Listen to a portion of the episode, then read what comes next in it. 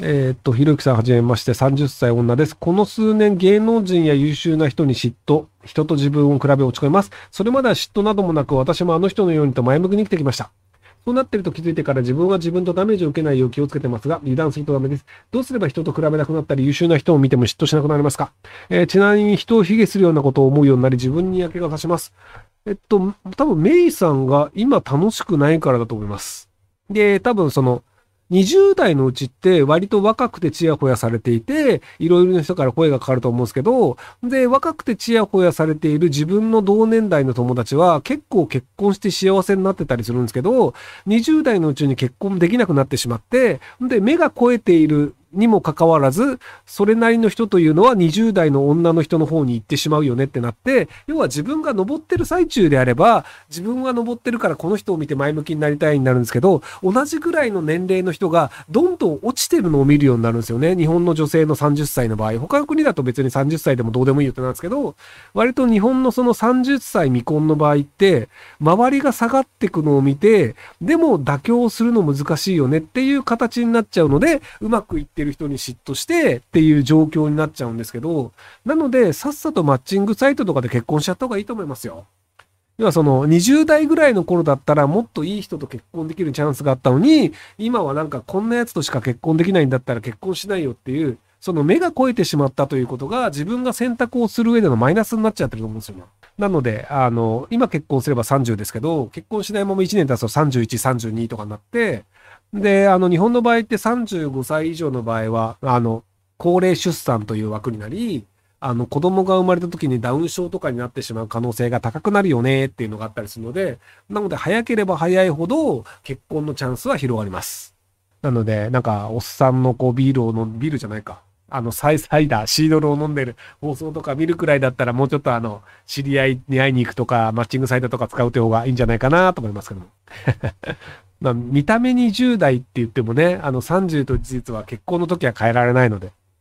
付き合うだけだったら30歳の人があの20代だよってあの嘘ついて付き合うのも全然いいと思うんですよ。ただ結婚しようってなると嘘ついたのとか100%バレるのね。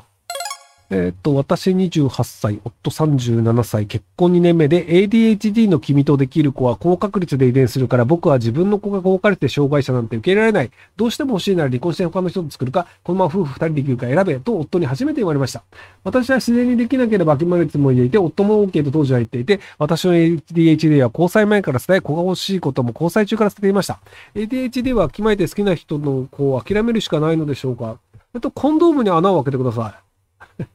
要は、あの、できちゃったらできちゃったで、あ、できちゃったって言って、あの、下ろさなければいいだけです。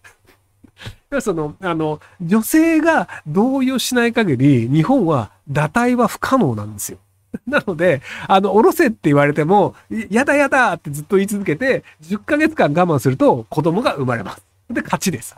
なので、あの、もう子供作っちゃった方がいいですよ。で、あのね、多分その37とかで、じゃあ子供が生まれた頃に38とかで、なんだかんだ言ってあの、年取って子供が生まれると、子供可愛いってなりがちらしいんですよ。今20代の男性とかだと、その子供がいることでめんどくせえって思う男性結構多いんですけど、割とその40とかになってくると、割とその、要はあの家の中にいてできることで子供と遊ぶみたいなのが楽しいってなるんですよ。20代だと外でフットサル楽しいとかになるので、家帰りたくねえってなるんですけど、あの30代後半とか40代になるともう体力落ちてるから、会社終わったらとっとと家帰ってくるんですよ。で、とっとと家帰って、なんか子供の顔とか見て寝顔見ていいよね、みたいなので、丸く収まったりするので、なので、あの、さっさと子供作っちゃうのがいいんじゃないかなと思いますけど。あとね、えっ、と、一応ね、人類のね、5%ぐらいが ADHD 的な症状があるらしいんですよ。で、まあ僕も診断受けたことないんですけど、まあ多分引っかかると思うんですけど、なので、あの、障害者と言われるような状況ではないと思うんですよね。まあちょっとその、どこまでの状況かわかんないですけど、なんでその ADHD が障害者であるという考え方もどうなのかなと思いますけどね。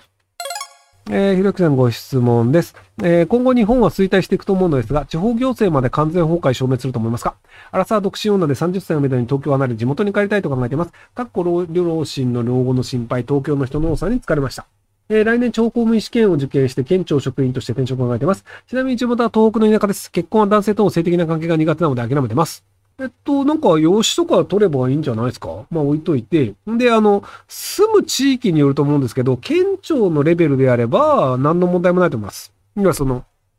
えっと、そ、村役場みたいなところだと、あの、夕張みたいに、その村ごとなくなる可能性があるんですけど、人口が減ってったとしても、別になんか、その県丸ごとなくなるっていうのは基本ないので、